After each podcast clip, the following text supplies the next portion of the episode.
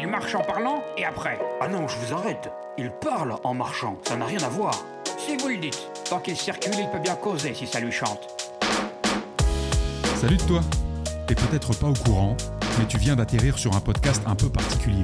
Tous les week-ends, je me lève avant le reste du monde pour aller marcher en forêt en cogitant à voix haute. Et le pire, c'est que j'enregistre tout ça, son et image.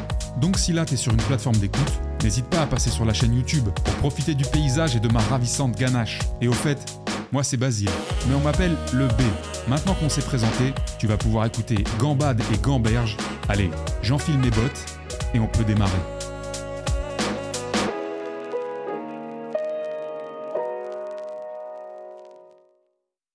Salut les amis et bienvenue dans ce xème épisode de Gamba des Gambères. Je vous retrouve avec grand plaisir dans une nouvelle forêt de France pour un nouvel épisode. Euh, J'ai l'impression que ça fait hyper longtemps, alors je sais pas quand ça sortira comme d'hab, hein.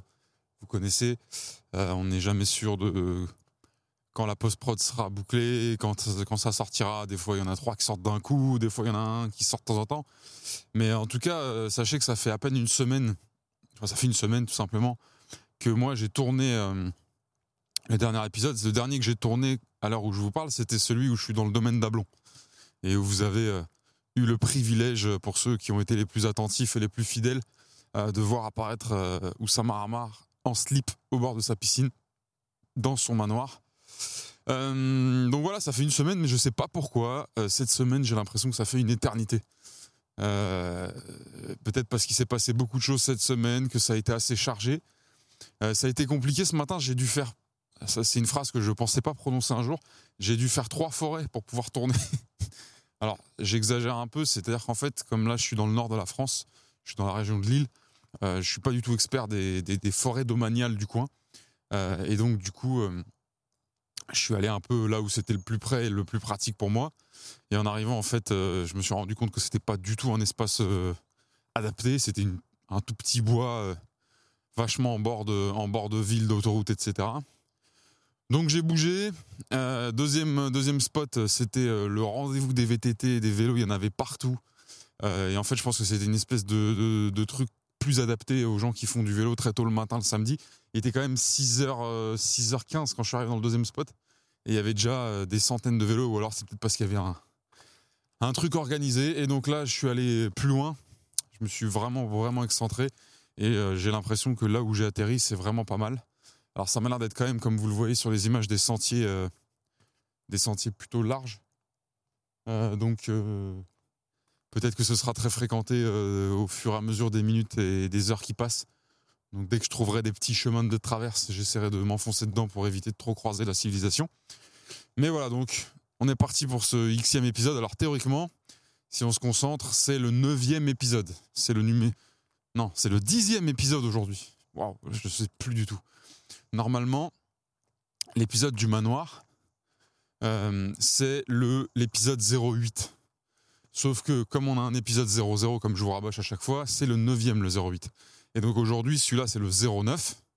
Donc c'est le dixième. Et demain, théoriquement, euh, il n'y a aucune raison euh, pour, lesquelles, pour laquelle je tournerai pas. Donc demain, je tournerai le onzième épisode. Euh, il se peut, je préfère vous prévenir d'ores et déjà, il se peut qu'il y ait une pause euh, pour des raisons euh, de boulot, euh, mais aussi parce qu'en fait, les, les- petits micros là que j'ai dans la main euh, ont des très gros problèmes, enfin, ont des problèmes techniques euh, qui sont en fait des problèmes chroniques sur ce modèle-là. Je- J'avais évidemment pas mené une enquête de 18 mois avant de les acheter, et en fait, ce qui se passe, c'est que c'est pour ça que depuis quelques vidéos, vous voyez que j'ai les deux micros collés simultanément au même endroit dans la main. C'est parce qu'en fait, sur ce modèle, il y, a un- défaut de série, qui donc un problème qui survient dans la majorité des modèles qui sont vendus.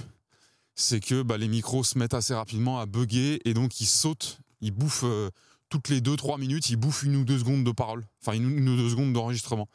Mais pas au même moment. Donc c'est pour ça que je mets deux micros parce qu'il est quasiment impossible. Si c'est le cas, bah, c'est dommage. c'est vraiment qu'on est des poissards, mais il est quasiment impossible que les deux micros bug exactement au même moment, donc bouffent la même seconde de- de- d'enregistrement. Donc en en prenant deux, alors ça fait toujours plus de post-prod, plus d'édition à faire, plus de blabla, etc. Mais au moins on est à peu près sûr d'avoir une prise propre. Alors évidemment, Là, ça fonctionne parce que je suis un narvalo tout seul qui parle dans la forêt. Moi, ces micros-là, je les avais pris aussi pour pourquoi pas avoir des petits échanges en tandem, en, binôme avec quelqu'un. Alors, pas forcément dans, le, dans le mode format gamba des gamberges du tout, mais je pensais un petit peu à ce genre de, ce genre de choses-là, des, des petits interviews, des petits dialogues. Et là, pour le coup, c'est un problème parce que s'il y a une seconde qui saute toutes les deux minutes pour chaque intervenant de l'interview, ça va être un petit peu chiant à regarder. Euh, donc voilà, donc euh, ce, qui, va se passer, c'est que théoriquement la semaine prochaine, enfin la semaine qui arrive là, je vais les euh, déposer en garantie. Enfin, je vais faire jouer la garantie, donc pour les réparer, ils m'ont annoncé que les délais étaient de 2 à 3 mois pour avoir un retour. Donc c'est quand même quand même du matériel qui coûte cher. Alors tout est relatif. Hein. Il y en a pour qui c'est une broutille. moi, c'est, pas que ça, pas que ça immobilise tout mon patrimoine sur cette génération, mais c'est quand même une grosse dépense. Euh, ces micros-là, donc je vais pas en racheter d'autres le temps de la garantie. Donc soit je trouve un autre moyen, euh, mais là comme je suis pas chez moi, je suis pas dans, suis pas dans mon fief, je suis pas dans ma caverne où j'ai tout, toute mon artillerie. Bah, pour continuer à tourner des épisodes, j'ai plus de matériel à part la vidéo. Donc verrai, je verrai, j'improviserai. Euh, et encore une fois, je vous dis, les, deux prochains week-ends, ça risque d'être compliqué parce que je vais être avec beaucoup de monde et, et pas mal en mouvement. Mais voilà, ça veut pas dire qu'on abandonne le format ou quoi, les amis. Ça veut juste dire que parfois, euh, il y a des aléas, il faut s'adapter. En tous les cas, sauf si demain, euh, pour X raisons, ça, ne se fait pas, on aura atteint les 11 épisodes. Et ça, c'est un vrai sujet. Euh, c'est bien pour démarrer, je vais faire comme ça. De toute façon, je fais ce que je veux avec mes cheveux, étant donné que c'est mon podcast. c'est un vrai sujet, c'est un post hyper, hyper bien écrit que j'ai vu passer il n'y a pas longtemps sur LinkedIn, c'est le nombre de... Alors, ça a un nom. Encore une fois, j'ai oublié le nom. Mais euh, c'est un phénomène, c'est que l'écrasante majorité des podcasts qui sortent, euh, tout type de podcast, tout thème de podcast, tout format, tout, euh, toute envergure de production et de budget confondu, l'écrasante majorité des podcasts ne vont pas au-delà, je crois, du troisième ou du cinquième épisode. Je, crois que c'est ça, hein, trois ou cinq, enfin un truc comme ça. Et ça a un nom, ce phénomène, c'est qu'en vrai, en fait, les gens se lancent avec toute la bonne intention du monde, ils ont une idée, ils ont je sais pas moi, un axe spécifique ou un cadre spécifique ou un sujet spécifique. Et en fait, ils sont très amoureux de l'idée de faire un podcast. Et ça, c'est quelque chose que j'ai vu euh, chez pas mal d'amis à moi. Euh, la plupart d'ailleurs ne s'étant jamais lancés et n'ayant jamais euh, vraiment tenté le podcast. Mais même chez certains amis à moi qui ont vraiment eu à un moment donné un podcast qui n'a duré que quelques épisodes, genre 1, 2, 3 maximum. En fait, c'est plus être, ils sont plus amoureux de l'idée d'avoir un podcast à disposition de pouvoir le partager, de pouvoir dire j'ai un podcast, euh, voire pour les plus euh, superficiels euh, de, de, nous tous, de juste avoir le kiff de mettre host de son propre podcast sur LinkedIn et de parler comme ça, comme si être host de podcast, ça voulait dire avoir l'envergure et le patrimoine de Joe Rogan systématiquement. Et donc le problème, ce qui se passe, c'est que bah, un podcast, c'est compliqué il y a deux. Moi, pour moi, j'ai une théorie, c'est que le podcast, soit il vous, soit il vous donne du plaisir, il vous procure du plaisir à être euh, produit, et euh, dans sa distribution, vous avez des retours un peu euh, qualitatifs, et c'est ce qui vous maintient dans sa, dans sa, dans, la continuité, ce qui vous maintient dans, l'exécution du podcast. Soit, au contraire, il est pénible ou il est dégradant pour vous. Enfin, dégradant, c'est un mot mal choisi, mais il est, il est il vous fait mal à être produit et en même temps les retours sont pas à la hauteur de ce que vous attendez. Dans le deuxième cas, il est très probable qu'en fait vous lâchiez assez vite, alors qu'en réalité, à moins que vous n'ayez aucune intention de, progresser, que vous n'ayez aucune intention de mettre euh, petit à petit des itérations. Euh, je sais pas ce qui est en train de passer au-dessus de moi, mais ça doit être un nouveau type de drone. Euh. c'est un avion, mais il fait un bruit, les amis. Ah, mais c'est parce que je suis pas loin de l'aéroport, je crois. Je sais pas si vous le voyez. Voilà. J'ai fait un mouvement avec le stabilisateur, je crois qu'il fallait éviter de faire ça. Euh, donc je vous disais. Euh, merde, je sais plus ce que je disais du coup à cause de l'avion. Super, ça c'est ma spécialité comme vous le constatez au fur et à mesure des épisodes. Euh, mais ah oui, voilà, si vous n'avez aucune intention d'itérer et de petit à petit progressivement améliorer la qualité, alors améliorer ça veut pas dire passer de votre chambre à un studio à 700 euros l'heure en, une semaine, mais en fait, un podcast, ça peut euh, ça peut pas être valable dès le départ. À moins que votre sujet soit vraiment incroyable, que votre valeur ajoutée soit vraiment incroyable ou que vos invités soient vraiment incroyables, inédits, quasi inédits, en fait, votre podcast, c'est juste un environnement que vous créez et qu'il faut développer petit à petit.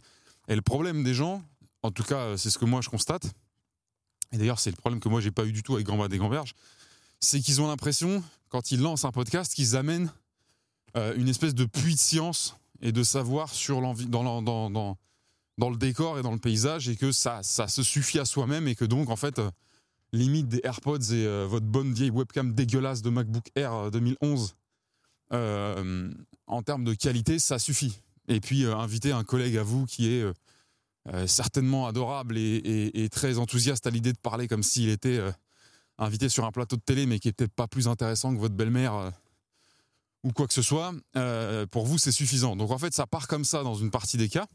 Ça, c'est la première partie. Au final, c'est cool parce qu'on a l'impression de faire quelque chose de concret on, finit par euh, passer le pas et, de, sortir, donc distribuer, le, distribuer la matière.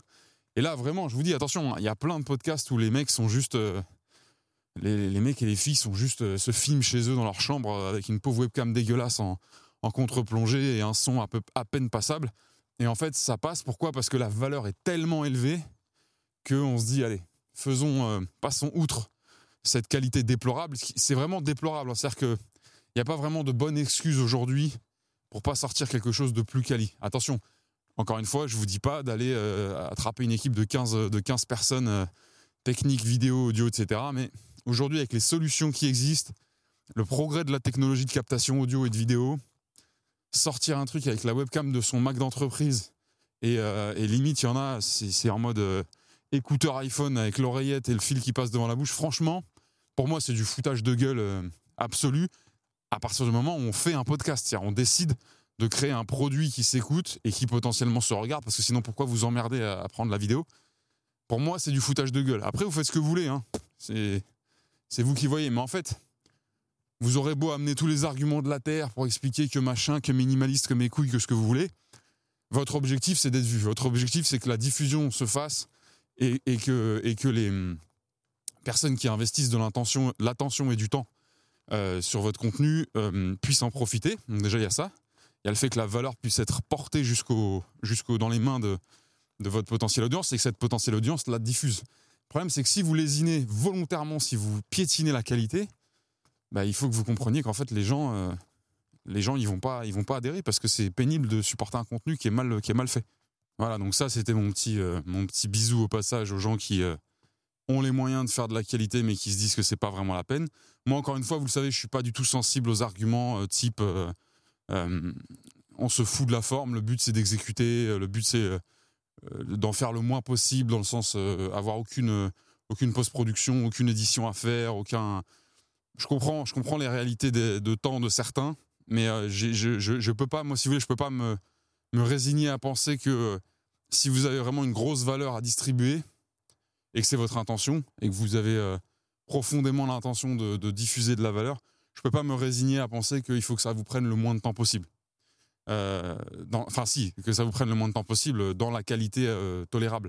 Mais le côté, le côté valeur, valeur, vertu, productivité et compagnie de en foutre le moins possible et sortir le truc dans sa version la plus quasi inexploitable possible parce que, parce que sous prétexte votre agenda d'empereur euh, permet pas de, de, retravailler légèrement le montage, d'améliorer le son ou de euh, préparer pendant un quart d'heure avant de tourner euh, votre, votre environnement d'enregistrement, racontez ce que vous voulez les gars. Hein. Si, si, ça vous fait, si ça vous fait kiffer de vous prendre pour des, pour des, des CEO de licorne de la Silicon Valley, faites-le. Il n'y a aucun problème, on on va pas en parler 18 ans, mais c'est stupide, vous passez à côté du, sujet. Encore une fois, je suis pas en train de vous dire euh, je suis pas en train de vous dire euh, de, d'investir dans 15 000 euros de matériel, de, de, louer une salle, de, d'avoir une équipe de, de, 10 personnes qui gèrent, etc. Pour vous, c'est pas du tout ça que je suis en train de vous dire. Alors, je pensais être en train de me diriger dans un coin calme. En fait, je suis en train de réaliser que, au contraire, je suis en train d'aller euh, vers la civilisation. C'est pas grave. Euh, donc du coup voilà, continuons. Donc ça c'est le premier cas, c'est les gens qui vont du coup vont lésiner sur la qualité, Euh, et donc, du coup, ils vont pas recevoir, si vous voulez, la gratitude. Comment dire? Ils vont, vont pas éprouver de fierté potentiellement à, à sortir ce qu'ils auront produit. Alors, c'est pas le but d'être forcément fier de tout ce qu'on a fait. Il y a cette fameuse phrase de là, si vous n'avez pas honte de ce que vous sortez, c'est que vous l'avez sorti trop tard, bla bla bla. Oui, si on veut, euh, si on a que ça à faire de lâcher des punchlines un peu, un peu creuses, d'accord. Mais en fait, quand on sort un podcast, on doit avoir une intention. Cette intention, ça peut être, dans le cas de certains privilégiés comme moi, de juste se vider la tête et de se dire, de toute façon, c'est pas euh, le but de tout ça, c'est pas euh, d'amener le monde à une échelle de compréhension et, et à un niveau d'intelligence supérieur, même si ce serait super euh, si ça pouvait arriver. Donc l'intention, c'est plutôt d'avoir euh, un environnement d'expression où on peut laisser un petit peu libre cours euh, à ce qui nous passe par la tête, à nos pensées, mais de se tenir à un format, de, le faire progresser, de créer une régularité, de créer un rendez-vous et surtout de potentiellement fortifier une petite audience. Encore une fois, une audience, c'est deux personnes. hein. Deux personnes, c'est une audience. Si vous avez deux personnes qui viennent régulièrement sur vos contenus pour les consommer de manière sincère, parce que le contenu leur plaît, parce que ça leur apprend des choses, etc., en fait, vous avez une audience. hein. Ça sert à rien de, de, jouer les, modestes, euh, les modestes inutiles euh, et de vous dévaloriser en permanence en disant mais non, mais c'est de la merde de personne. C'est comme si, c'est comme euh, c'était zéro. Alors, encore une fois, hein, vous le voyez comme vous voulez. Personne ne peut vous obliger à vous sentir légitime dans ce que vous faites. Donc euh, ça, c'est mon cas. Moi, Gamba des Grands-Mères, vous avez compris, hein, c'est pas un podcast euh, qui vise à euh, faire ressusciter Platon, Socrate et tous les grands juste en amenant un sujet sur la table. Et puis vous avez vu à quel point je digresse, à quel point ça divague et à quel point ça peut être complètement décousu. Maintenant, ce qui est marrant, c'est qu'il y a quand même des gens que ça intéresse, il y a quand même des gens qui sont sensibles à la démarche. Encore une fois, c'est niché de ouf. Et puis certains sont ceux qui me connaissent, certains sont des gens qui me découvrent sur YouTube et, qui prennent la peine de, de- partager avec moi. Donc voilà, moi je fais pas ça pour réc- récolter euh, de quelconque laurier, que ce soit de gloire d'audience, de succès, de machin. C'est c'est plus, on va dire, thérapeutique, c'est un grand mot, mais c'est plus moi que ça sert que vous. Maintenant, ce qui m'intéressait de travailler avec ce format, c'était de le faire progresser. C'était de lui donner une forme qui, euh, sans, pour, sans devenir impossible à tenir, sans devenir irréaliste et, et du coup une- constituer par elle-même une excuse à ne pas à ne pas exécuter, à ne pas continuer, atteigne quand même son maximum. En fait, j'ai beaucoup de mal à comprendre les gens, que ce soit euh, en faisant du podcast ou autre chose, mais qui n'essayent pas de faire de leur mieux. Je comprends pas. Je vois pas l'intérêt. J'ai du mal à capter le, le, le, le- le fond qu'il y a derrière ça. Quel peut être le bon argument? Encore une fois, c'est toujours en gardant en tête que si forme il y a, si progrès dans la forme il y a, c'est jamais dans des dimensions irréalistes qui deviennent des excuses pour ne pas agir.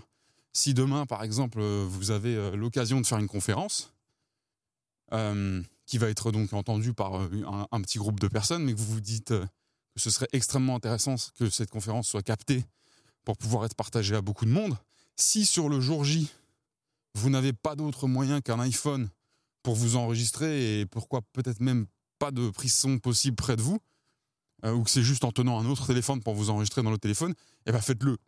Faites-le de cette manière, ça aura la dégaine que ça aura, ce sera peut-être pas brillant, ce sera évidemment euh, moins impressionnant qu'un TEDx euh, euh, dans la plus grande fac du monde, mais ce sera le maximum et le mieux que vous auriez pu faire euh, à- ce moment-là. Et en plus de ça, c'est tout en vous concentrant évidemment naturellement en priorité sur euh, le, le fond, pardon, donc sur la conférence en elle-même. Euh, mais vous voyez ce que je veux dire, c'est-à-dire que là, je vous parle d'une conférence, donc qui est quand même un espèce d'événement euh, sur lequel sur lequel on n'a pas forcément le luxe de, de- pouvoir contrôler tous les, tous les éléments, tous les, tout, tout ce qui va se passer. Mais un podcast, on n'a pas d'excuses. Je veux dire, euh, vous pouvez pas me dire que vous faites un podcast euh, et que vous n'en maîtrisez pas vraiment les et que vous n'en maîtrisez pas vraiment les paramètres. Théoriquement, ça se tourne à un endroit que vous avez choisi, dans des conditions que vous avez choisies, avec du matériel dont vous disposez. Et s'il doit y avoir un interlocuteur, c'est un interlocuteur que vous avez sélectionné. Donc, la vérité, c'est que vous contrôlez tous les éléments. Donc, encore une fois, dans la limite de votre budget, dans la limite de votre possible, dans la limite de vos connaissances techniques et dans la limite de ce qui est vraiment faisable et qui reste réaliste pour ne pas euh, devenir un, un vrai prétexte à ne rien faire, vous devez essayer de faire de votre mieux. Voilà. Donc, je vais, je vais abréger parce qu'en fait, moi-même, je suis en train de m'énerver moi-même à passer autant de temps à parler de ça, mais vous sentez qu'en fait, c'est quelque chose qui, moi, me, me démange, ce côté euh, bâclon, faisons ça vite fait, bien fait, un peu torché. Et de toute façon, euh, les gens seront soit cons et passeront à côté du contenu parce que euh, ils sont stupides d'aimer la qualité, soit brillants parce que bah ils vous soutiendront malgré malgré le son quasi inaudible et la vidéo à peine blairable de ce que vous aurez sorti. Et donc donc voilà. Évidemment, hein, vous avez raison sur sur l'idée que le fond primera toujours et que ce qui est important c'est ce qui sera dit. Mais là, on parle de podcast, on parle de produire du contenu et on est dans une ère où, vous le savez, le contenu est devenu roi depuis longtemps. C'est juste que toute la, population n'est pas encore au courant, mais ça va, vite, euh, ça va vite être le cas. Il va pas y avoir 36 solutions de se démarquer dans le contenu en dehors de la valeur qu'on apporte. Euh, voilà, donc ça c'est pour les gens qui expédient un petit peu la qualité, évidemment, qui vont avoir du, mal à tomber, euh, pas amoureux, mais du mal à, s'attacher et, à, et à éprouver euh, un sentiment de, de, de, de, fierté, en tout cas avoir envie de voir euh, perdurer et évoluer leur format. En plus de ça, les retours risquent d'être un peu durs. Hein. Je ne veux pas être, je veux pas être euh, déprimant avec vous, mais déjà quand on fait des gros efforts de production, alors là je vous parle en, expérience, en connaissance de cause, et pas forcément que sur du format de podcast, mais déjà quand on met des budgets, quand on fait des efforts de production, de post-production, de concept, etc., vous avez une chance sur deux de vous faire démonter par la moitié des gens qui consomment parce que si vous éternuez euh, euh, à n'importe quel moment d'une prise, qui est la plus belle prise technique vidéo audio du monde, bah, vous n'avez pas à éternuer. Euh, vous voyez ce que je veux dire Enfin, le moindre pépin technique ou le moindre, la moindre friction, ça va générer du, du, mécontentement. Donc imaginez si en plus il n'y a aucun effort qui est fait au niveau de la technique. Donc ça c'est le premier cas. Et puis le deuxième cas, c'est au contraire ceux qui veulent, qui veulent faire les choses bien, mais qui au contraire c'est vraiment un jeu de, c'est vraiment un jeu d'équilibre, un jeu de dosage, qui au contraire vont faire essayer de faire les choses trop bien, et donc vont se mettre dans une espèce de de limite euh, technique eux-mêmes, c'est-à-dire qu'ils vont ils vont vouloir atteindre un tel niveau de vidéo, un tel niveau de euh, tiens passons par là, un tel niveau de, de, qualité technique que ça va être un merdier pas possible à organiser, ça va être une, extrêmement haute pression euh, logistique technique. En plus de ça, euh, comme on l'a vu, et comme vous l'avez certainement constaté sur certains des podcasts euh, avec Oussama ou, même sur celui-ci, plus on va aller mettre de la technique, plus c'est complexe, même si au final plus le rendu est beau, plus on a des risques de problèmes, d'incidents, de, de, manquer, de pistes qui disparaissent, de pistes qui s'abrègent au mauvais moment, etc., etc. Donc la pression ne fait que se décupler.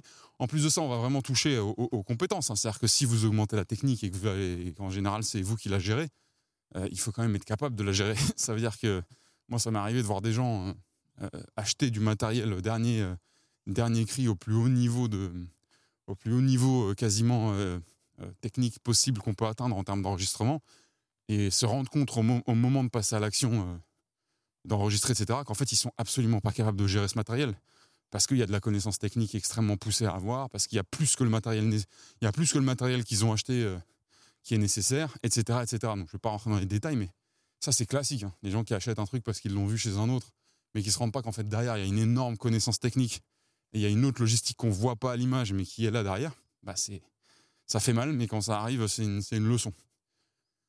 Euh, donc du coup, bah, ces gens-là, en fait, ils vont, ils vont très vite se faire écraser par le, par le niveau qu'ils avaient décidé de se fixer dès le début.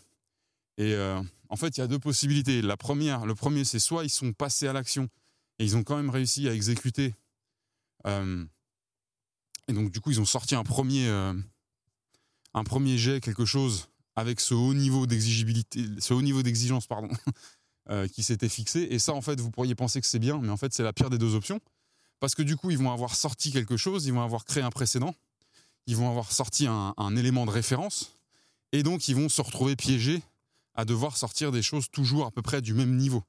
Euh, pour ceux qui ont un, vrai état d'esprit de cohérence, ce qui n'est pas forcément le cas de tout le monde et ce qui n'est pas forcément une qualité. Mais si vous avez sorti un premier épisode dans la douleur, dans la souffrance, avec 27 loupés, peut-être que vous l'avez tourné trois fois avant de pouvoir avoir une version exploitable, avec une vraie qualité image, avec une qualité audio, malgré tous les déboires que vous avez eus, c'est-à-dire qu'en plus de ça, vous n'avez même pas atteint ce que vous imaginiez atteindre, mais vous avez quand même mis un premier palier de qualité, je peux vous garantir que c'est pas évident pour tout le monde, et en tout cas, c'est absolument pas évident pour la majorité des gens d'ensuite sortir euh, quelque chose de moins abouti. Il y a très peu de gens qui, qui, se, qui s'abandonnent à faire ça entre guillemets. Et en fait, je pense que c'est plutôt une qualité d'être capable de s'abandonner à descendre la, descendre la qualité si nécessaire. Évidemment, euh, marcher sur la qualité juste pour le plaisir et par flemme, vous avez compris dans quel camp moi je me situe. Et vous avez euh, totale liberté de vous situer dans un, un autre camp, mais Là, je parle en fait de, justement de blocage, d'obstacles, parce que la qualité que vous avez établie en tant que référence va devenir ce qui vous empêchera de continuer. Parce que une fois, ça va aller, ils vont supporter le choc. Mais déjà, rien qu'après le premier épisode, qui a été une espèce de monstruosité technique, logistique et de stress, euh, plus la production pour le premier épisode, quand le, le, temps du deuxième va arriver, ça va pas être la même ambiance déjà. Alors éventuellement, les plus téméraires vont aller au deuxième, vont aller au troisième, et au bout d'un moment, en fait, quand ils auront passé euh, 48 heures de travail par épisode. Je parle bien de 48 heures. Hein. C'est pas d'avoir sorti en 48 heures l'épisode, c'est d'avoir passé 48 heures de taf pour, euh, chaque épisode de 30 à 1 heure, 30 minutes à 1 heure euh, au début de leur podcast. Ça va être compliqué. Pourquoi? Parce qu'en plus de ça, il va se passer quelque chose de simple. Hein. c'est que comme personne ne nous attend, aucun d'entre nous, comme personne ne les attend, comme personne ne vous attendra, euh, le, les premiers épisodes qui sont sortis donc dans les larmes, euh, ne vont faire aucune, aucune grosse performance, à moins qu'on parle de gens qui ont une production derrière eux, ont de la promotion, etc. Mais là, on parle normalement pas des mêmes personnes. Enfin, pas des gens qui sont dans mon cas, donc qui ont, qui ont des initiatives personnelles et individuelles. Et du coup, ça va piquer parce que là, vous aurez sorti quelque chose qui fait très mal, qui va, et vous le savez, devenir un poids pour vous, une charge pour vous si vous souhaitez le continuer. Le seul vrai lot de consolation qui vous poussera à le continuer, ce serait la, le potentiel succès, la potentielle rencontre avec une grosse audience rapidement qui vous pousserait à, soit par ego, soit par euh, fierté, euh, par sentiment de satisfaction, mais aussi pourquoi pas par business, hein, parce que c'est bien beau de brasser des épisodes de podcast. Bon là, moi, c'est pas mon cas, je marche dans la forêt, donc euh, j'ai pas vraiment. Alors ça m'est arrivé d'avoir des leads, surtout pendant les premiers. Quand j'ai sorti les premiers épisodes, j'ai des leads, donc des, gens qui m'ont contacté et qui m'ont dit, bah en fait, je te suis sur LinkedIn, je te suis sur machin, mais j'avais du mal un peu à me rendre compte de, bah, on a du mal à déchiffrer quelque chose comme une personnalité, comme un humain de manière précise sur un, environnement comme LinkedIn. Et là, c'est vrai que t'avoir avec moi une heure, une heure et quart, une heure et demie en train de marcher et déblatérer toutes tes conneries en parlant de manière ultra ouverte, euh, naturelle, eh ben, ça m'a permis de mieux comprendre qui t'es. Et en fait, j'ai vraiment envie de bosser avec toi, blabla. Ça m'est arrivé. Je vous dis pas que j'ai eu 40 litres parce que j'ai lancé des gamberges, mais ça m'est arrivé vraiment. Et c'est marrant d'ailleurs parce que c'est, on a l'impression de tout de suite parler avec quelqu'un qui nous connaît mieux.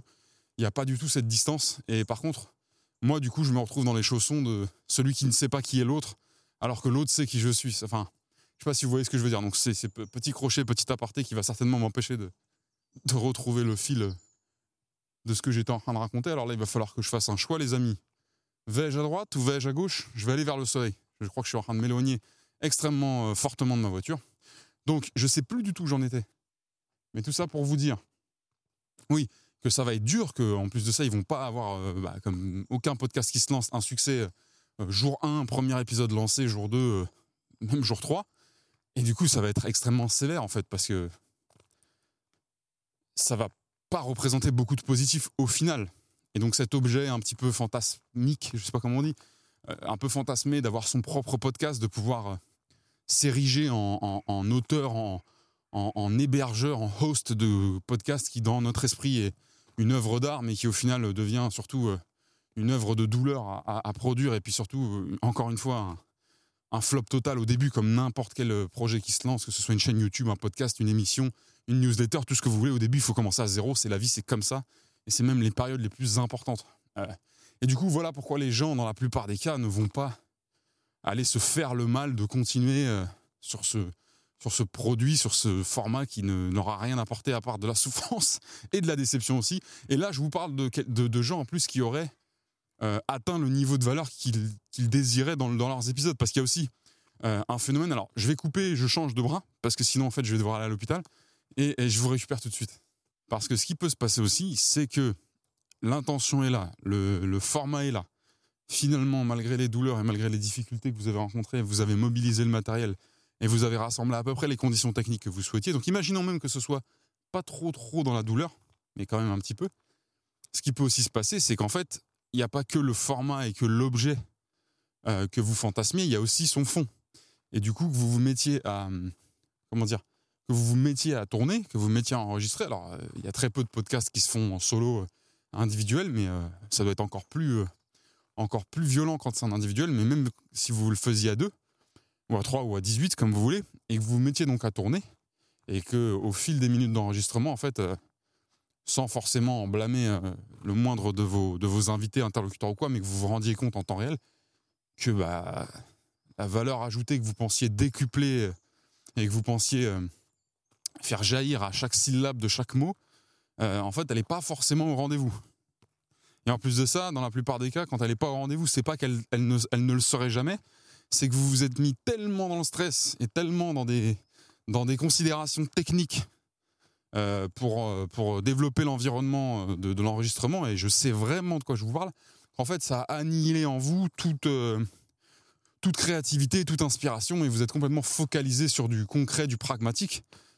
Et au moment d'appuyer sur REC, en fait, vous êtes plus du tout dans la peau de, de, de, de quelqu'un d'inspirant, de quelqu'un qui va être dans la réflexion, dans l'écoute, euh, dans la découverte et dans, le, dans la projection, mais dans, dans, la, dans la peau d'un régisseur, en fait. Euh, je peux vous garantir que je sais de quoi je parle. Je vous donne un exemple. Alors, il y a un épisode, un épisode de Entre nous, donc le podcast euh, qu'on fait avec Oussama sur sa chaîne, qui n'est jamais sorti et qu'on a retourné après. C'était l'épisode où on est avec Arthur Katz, donc un, un autre Avengers de la maison de Dubaï. On avait fait une première tentative de tournage. Et alors là, c'est pas qu'on avait perdu la bande son, c'est carrément qu'on n'avait plus la bande vidéo ni la bande son d'Arthur. On se demandait même s'il n'était pas maudit, s'il n'avait pas, un- pas une malédiction sur la tête. Euh, finalement, cet épisode n'est jamais sorti parce que un épisode d'une heure et demie enregistré à trois où on ne voit et on n'entend pas le troisième, c'est très bizarre. Étant donné qu'en plus il y a beaucoup d'interactions avec lui, on aurait pu essayer éventuellement de, de dégrossir l'épisode et en coupant le maximum de, de, de- enfin, des, des moments où il est censé intervenir. Mais en fait, les interactions menées par euh, les deux autres interlocuteurs, à savoir Oussama et moi, font que c'est extrêmement bizarre de ne pas avoir un troisième, euh, de pas le troisième larron. Et ben, je peux vous dire que cet épisode, au final, il n'est pas sorti. Ça, ça a été dur pour nous parce qu'on a, on a quand même travaillé pour, que, pour pouvoir l'enregistrer. Mais au final, c'est un mal pour un bien parce que ça a été tellement compliqué techniquement le jour du tournage à cause, je crois, de la chaleur euh, et de deux, trois soucis techniques qu'on avait. Ça a été tellement compliqué de configurer le plateau et on a déjà eu, avant d'enregistrer la, version définitive de l'épisode, euh, on avait déjà eu un problème. C'est-à-dire qu'on avait lancé l'enregistrement, il avait bugué au bout de quelques minutes, quelques dizaines de minutes, on avait recommencé. Donc au final, on a reperdu tout. Euh, que moi j'étais dans un état mais de, de, vigilance, de considération, comme je vous disais, absolument pas créative, détendue, ouverte, inspirée ou quoi que ce soit, mais 100% technique, 100% euh, tourné sur le, sur le, bug, le bug euh, caméra, le bug micro qui pouvait arriver. J'étais complètement focus sur les images, sur la, la bande son qui est en train d'être enregistrée. Qu'en fait, je participe, si vous voulez, au, podcast parce que ça me fait plaisir et parce que je suis avec deux, deux personnes euh, hyper, euh, hyper euh, inspirantes et qui, et qui m'emmènent, mais je suis pas du tout là, quoi. Je suis pas présent, j'ai pas pas d'adhérence à ce qui est en train de se passer, et c'est extrêmement compliqué en plus de le, de le simuler. C'est-à-dire que maintenant que je vous l'ai dit, vous, de toute façon la version, la version dont je vous parle, elle est jamais sortie, mais même dans la version suivante, il y a quand même ce truc-là, c'est-à-dire que moi je suis assis euh, en train de, participer en tant que, blablateur au, podcast, mais en même temps je gère la technique. Je peux vous garantir que c'est une place qui est compliquée à avoir. Quand vous vous asseyez et que vous êtes en studio, même si c'est un tout petit truc, hein, mais que la responsabilité technique de l'enregistrement, euh, sa gestion, sa vérification, son contrôle, dépend d'une autre personne en qui vous avez confiance, évidemment. Euh, Enfin, en qui vous avez confiance. Si vous, vous n'êtes pas professionnel, bah, c'est n'importe qui, mais si vous y connaissez, il faut quand même qu'en face de vous, vous sachiez que la personne est absolument apte à le faire. Mais là, par contre, ça vous libère, mais d'une manière absolument euh, incroyable. Euh, D'ailleurs, on m'a fait ce retour. On m'a dit, c'est marrant parce que dans l'épisode avec Stéphane Carapel où vous parlez des rêves lucides, etc., on dirait que tu es beaucoup plus joyeux que d'habitude, beaucoup plus inspiré, tu lâches des blagues toutes les trois secondes, euh, tu réagis sur tout ce qu'ils disent, tu es hyper investi dans le sujet, alors que pourtant tu es celui des trois à la table qui est le moins éduqué sur le, donc, le sujet majeur, qui sera, donc, si vous regardez cet épisode-là, les rêves lucides, euh, etc. Bah, j'ai oui, parce qu'en fait, euh, c'est un des premiers épisodes où j'ai juste à être là, j'ai juste à occuper mon rang de, mon rang de, de, comment dire, de, de, de participant et de, et de co-host du, podcast et de, juste savourer ce, cette place-là avec mon intention, avec mon écoute, euh, avec mes réactions. Et puis vous me connaissez, moi, j'ai, parfois j'ai, l'esprit qui réagit vite, euh, j'aime bien la répartie, j'aime bien rigoler, etc. Quand on est euh, complètement absorbé par ce qui est en train d'être capté par le matériel, c'est beaucoup plus difficile. En plus, ce jour-là, donc, sur cet épisode avec Stéphane et, et Oussama, on avait, on avait une personne au top, dont j'ai oublié le prénom, mais qui était une jeune vidéaste qui, bosse, qui bosse pour le crayon, mais qui, bossait super bien, qui malgré... D'ailleurs, on a, on a rencontré des petits soucis techniques pendant ce tournage-là, mais vous, vous l'avez absolument pas vu parce que elle a super bien géré, on avait des caméras qui surchauffaient, enfin, il y a toujours une histoire avec les caméras ou quelque chose. Et au final, comme cette personne-là, elle était totalement performante dans, son job, bah, elle nous a guidés, elle nous a dit bon voilà, on va faire une pause, on va laisser les caméras refroidir, on va laisser ci, on va laisser ça. En fait, nous, on a passé un super moment, on pouvait rester concentré sur nos sujets. Voilà, donc, pour finir là-dessus, euh, pour revenir à nos amis qui sortent des podcasts dans des conditions techniques un peu trop élevées et qui, en plus de ça, découvrent. Alors, je sais plus où j'en étais sur le film, mais en gros, ce que je voulais vous dire, je pense que c'est déjà fait, mais c'est histoire de reboucler. Euh, il se peut très bien que vous mettiez à enregistrer donc, le podcast dans, toutes les conditions que vous aviez envisagées. Et qu'en l'enregistrant, ou alors ça peut arriver plus tard, ça peut arriver à la post-production, au montage, bah, vous vous rendez compte qu'en fait, il n'y a pas du tout la valeur que vous espériez. Alors, ce qui se passe dans 100% des cas, c'est que les gens sortent quand même le podcast, hein, et c'est d'ailleurs la bonne chose. Il faut pas, il faut pas euh, attendre la perfection pour quoi que ce soit, parce que vous l'atteindrez jamais. Mais euh, déjà, il y a une blessure. il y a déjà une blessure en vous. Alors, la consolation sur ce point-là, c'est de se dire, c'est pas parce qu'à vous, ça vous semble dénué de valeur comparé au fantasme que vous vous en faisiez, que ça ne sera, euh, que ce sera perçu de la même manière par les gens qui vont découvrir le format et qui ne savent absolument pas quel plan vous aviez en tête au départ. D'ailleurs, c'est quelque chose que, que j'ai pas mal vécu avec Gamba des Gamberges. Alors, pourtant, je vous dis que ouais, Gamba des Gamberges, je l'ai fait pour moi, je l'ai fait pour aboutir quelque chose, pour exécuter, et je me suis pas trop soucié de, la valeur au départ. Mais en fait, si, parce que j'avais qu'une qu'une hantise, pardon, c'était que ça soit juste vide et que ça serve à rien. C'est-à-dire juste euh, un gars qui braille dans un micro pendant une heure et demie. Euh, là, par exemple, si vous me demandez maintenant tout de suite quelle est la teneur en valeur depuis le début de l'épisode, là, moi, je suis en dessous des 5 sur... Dans, dans, mon auto-perception, je suis en dessous des 5 sur 10. Parce que depuis le début, je vous parle euh, d'un thème qui est extrêmement peu intéressant et qui va pas vous faire cranter dans votre vie. Donc, c'est comme si là, ma conscience est en train d'essayer de m'extirper de ce sujet-là. Mais bon, vous avez compris tout, ce que je voulais dire et où je voulais en venir. Vous avez compris aussi qu'à force euh, je fonctionne toujours comme ça. Je, prends une idée qui euh, pourrait être bâclée en deux phrases et je m'enfonce dedans comme un, comme un rugbyman qui rentre, dans une, qui rentre dans un mall et qui veut aller récupérer le ballon au milieu. Euh, donc voilà, donc ça explique en, partie pour moi pourquoi la plupart des gens qui lancent des podcasts, malgré toutes les bonnes intentions, abrègent assez rapidement aux alentours du troisième, si je dis pas de bêtises, épisode ou cinquième. Et nous, les petits cocos, on va atteindre les 10 épisodes de aujourd'hui, là, avec ce qui, est en train d'être enregistré comme valeur internationalement incroyable. Euh, et demain, le 11e, il n'y a pas de raison que demain je tourne pas, en fait, à part si euh, c'est le déluge là où je suis. D'ailleurs, c'est marrant parce que je suis arrivé euh, à Lille il y a quelques jours. Donc, pour la petite anecdote, je suis dans une école de Lille où je forme des bizdev, un bootcamp de bizdev pendant un peu plus d'un mois bah, au métier sur des problématiques très précises.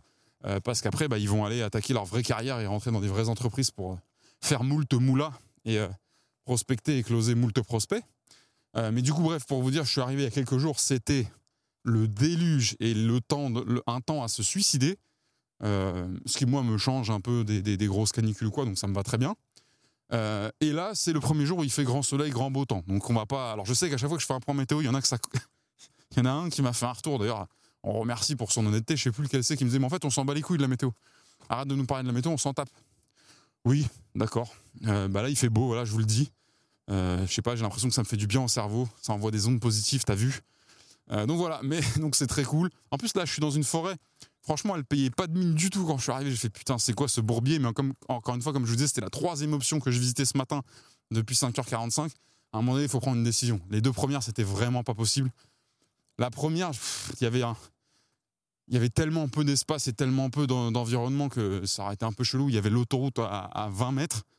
J'exagère, mais vous avez compris. Et le deuxième, ça aurait été impossible. Il aurait fallu euh, esquiver, euh, esquiver la mort euh, entre les VTT toutes les 3 secondes. Donc là, en fait, je suis super content parce que je sais absolument pas vers où je suis en train de marcher. Mais le spot est cool, quoi. Donc voilà. Donc, tout ça pour clore ce sujet bien trop long.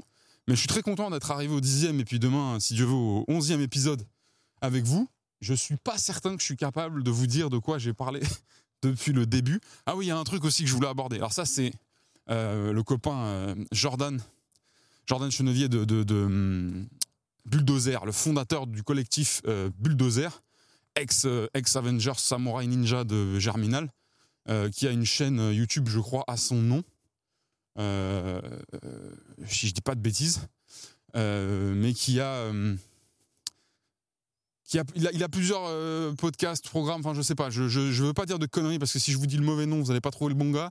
Mais en tout cas, c'est un mec extrêmement actif sur YouTube et qui, euh, envoie une dose de valeur euh, extrêmement élevée et, excusez-moi, et, une dose d'énergie aussi extrêmement élevée et qui est très cool. Et c'est lui qui m'a fait une des réflexions les plus drôles sur un détail sur YouTube. Alors quand on fait un épisode qui dure une heure et demie, une heure 45 parfois, une, une heure, une heure et quart en moyenne, si on, si on traite un sujet euh, et qu'on ponce un seul sujet, euh, ce qui est quasiment impossible, euh, bon, il n'y a pas vraiment trop besoin de se prendre la tête, quoique la manière dont vous allez avoir de poncer le sujet peut être structurée et évoluer sur différents axes. Mais quand on s'appelle Basile ou quand on a un podcast n'importe qui d'ailleurs normal, il est très probable qu'on brosse plusieurs sujets, qu'on passe de ceci à cela et de machin à truc. Et donc ça peut être intéressant et, euh, facilitant pour euh, la personne qui veut consommer le contenu de faire ce qu'on appelle un chapitrage. C'est-à-dire, c'est quand vous, quand vous êtes sur. Alors là, je parle de YouTube. Hein. Sur Spotify, ça n'existe pas encore, ou alors c'est moi qui suis pas à jour, ce qui est fortement possible. Euh, sur YouTube, c'est quand vous regardez la barre de lecture de, votre vidéo et que vous voyez plusieurs crans, plusieurs petits segments, et quand vous la survolez, attendez, excusez-moi, je me suis pris une toile dans la gueule. Il y en a beaucoup d'étoiles dans cette forêt, et comme je vous avais expliqué dans un épisode précédent, quand on passe dans une forêt où il y a beaucoup, beaucoup, beaucoup, beaucoup de toiles d'araignées dans les hauteurs, c'est qu'on est dans une forêt où il n'y a pas tant de passages que ça. Donc, euh, ouais, le chapitrage, pardon, donc c'est les, petits segments. Et en général, quand vous survolez le segment, bah, vous avez le, le, le, titre, mais en tout cas plus ou moins l'explication de, de, de, ce qui concerne cette partie. Donc, euh, ça peut être une toute petite partie comme une longue. Euh, en plus de ça, dans la, dans la description, vous pouvez voir le, le, chapitrage en détail. Et c'est vrai que moi, au début, j'étais plein de bonnes intentions. Donc euh, je réécoutais les épisodes et j'essaie en accéléré parce que j'aime pas trop, je suis pas hyper fan de me réécouter, mais c'était pour essayer de ravoir les, de ravoir les, les, grands thèmes et pouvoir chapitrer un petit peu pour vous faire gagner du temps si certains voulaient abréger sur un thème, sachant que je suis un peu ceinture noire sixième dan de digression, donc ça, peut être carrément pertinent de pouvoir euh, euh, gérer sa lecture de mon contenu si vous m'aimez bien mais que vous n'avez pas envie de vous taper une heure de digression. Et j'étais donc plein de bonnes intentions, vraiment bon élève, j'écoutais le truc, euh, je crois que sur les premiers épisodes je l'ai fait. Et en fait, au tout début quand j'avais créé ma chaîne, euh, moi j'ai l'habitude de gérer la chaîne YouTube de certains de mes potes, il y en a qui sont à plusieurs centaines de milliers d'abonnés, il y en a qui sont à plusieurs dizaines de milliers d'abonnés, etc. Euh, et donc ça m'arrive quand je sors des contenus qu'on a produits ensemble ou qu'on a carrément fait ensemble ou que, sur lesquels j'ai travaillé, mais que c'est moi qui m'occupe de l'import, c'est moi qui m'occupe de, gérer la mise en place de, la, vidéo et sa, configuration sur YouTube.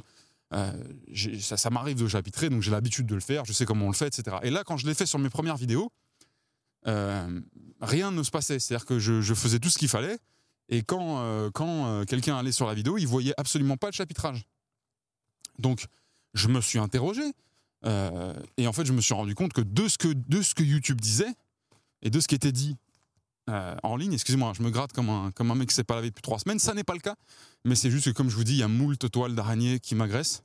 Euh, et en fait, c'est parce que, soi-disant, quand on était sous les 1000 abonnés, euh, le chapitrage n'était pas actif. C'est-à-dire qu'on pouvait se s'emmerder à le faire dans la description, mais ça n'apparaissait pas sur la. Ça n'apparaissait pas du tout sur la timeline, sur la, barre de lecture. Donc c'était un peu un effort vain.